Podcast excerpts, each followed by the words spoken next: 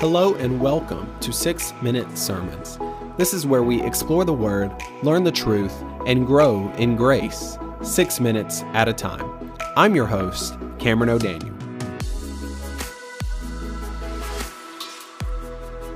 In the book of Joshua, chapter 1, in verse 9, it says this, "Have I not commanded you, be strong and courageous? Do not be frightened and do not be dismayed, for the Lord your God is with you wherever you go." So this is the book of Joshua, and this is the context surrounding this is immediately after the death of Moses. So to give you some more context, Moses has led the Israelites out of Egypt. He's led them through the wilderness for 40 years, and here they are about to enter the promised land, the land promised to them by God when they left Egypt. And so they're on the cusp of entering this land, and their fearless leader, Moses, dies. So now what? What is the next move? Who is going to lead us into this land? Well, enter Joshua, and Joshua has been Moses' right-hand man for a number of years. Ultimately, God is their leader, but the Israelites, they need a human leader. They need someone to lead them through the voice of God. And so Joshua is now their leader. He has been Moses' right-hand man, and his leader, Moses, has died. His mentor, Moses, has died.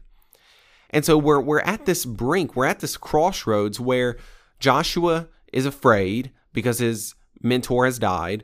Israel is afraid because their leader has died. And this is potentially a moment of calamity for the Israelites. But what happens? God speaks to Joshua, and he says, "Do not be afraid. Do not be frightened. Do not be dismayed." And right before that, he says, "Be strong and courageous." Now, when we think of strength and courage, oftentimes in the world that we live in today, you may hear people say, "Well, you got to dig deep. You got to look inwardly. You got to find something within yourself. You got to be strong. You got to find courage within you." All those things are fine. I don't think there's necessarily anything wrong or sinful in that line of thinking. However, for the Christian, when we find strength and courage, you're not going to find true strength or true courage looking within yourself. You're just not. And I don't say that to mean that I can, or that a pastor can, or that anyone on the social media can, and you, a quote, regular Christian, which there's nothing like a regular Christian. But my point is, no Christian, no matter high, no matter how low, no matter how wide they may be in their knowledge or their faith, they cannot find strength and courage within themselves. The reason this is because if you seek it within yourself, you're not going to seek it in God. Listen to what God tells Joshua in 1:9 at the end of it. He says, "Have I not commanded you, be strong and courageous? Do not be frightened, do not be dismayed." Why? "For the Lord your God is with you wherever you go."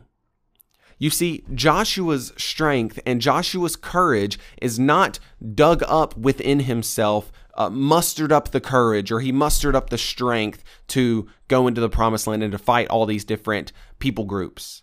That is not where he gets strength and courage. The source of Joshua's strength and the source of Joshua's courage is the presence of God.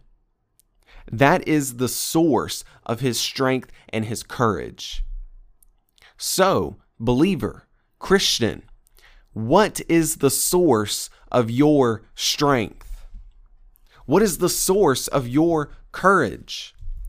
If you go even to the book of Ephesians, chapter 6, starting in verse 10, it says, finally, be strong. But what does it say right after that?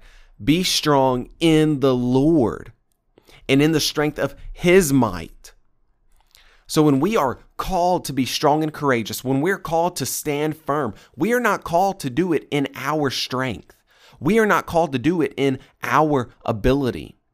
We are called to do it in the strength and the ability and the courage that comes from being with God. God being with us is the source of strength and courage. So, as you live your life, yes, be strong and courageous, but do not look within yourself to find that strength or courage. Look to the Lord. Look to the Lord. He is your strength. He is your courage, because he possesses it all. He possesses all strength. He possesses all courage. He's the creator of the universe, and he is the creator of everything that we encounter. And he is the sovereign God over anything that you are going through. The sovereign God over your sin, the sovereign God over your sickness, the sovereign God over your circumstance, whatever it may be. God is the sovereign God. And it is from him that we receive strength and courage. God, we thank you for this day, and I pray that we would live in light of the strength and courage that we get from you. And in Jesus' name I pray. Amen. If you like 6-minute sermons, leave a review or subscribe to wherever you listen to podcasts.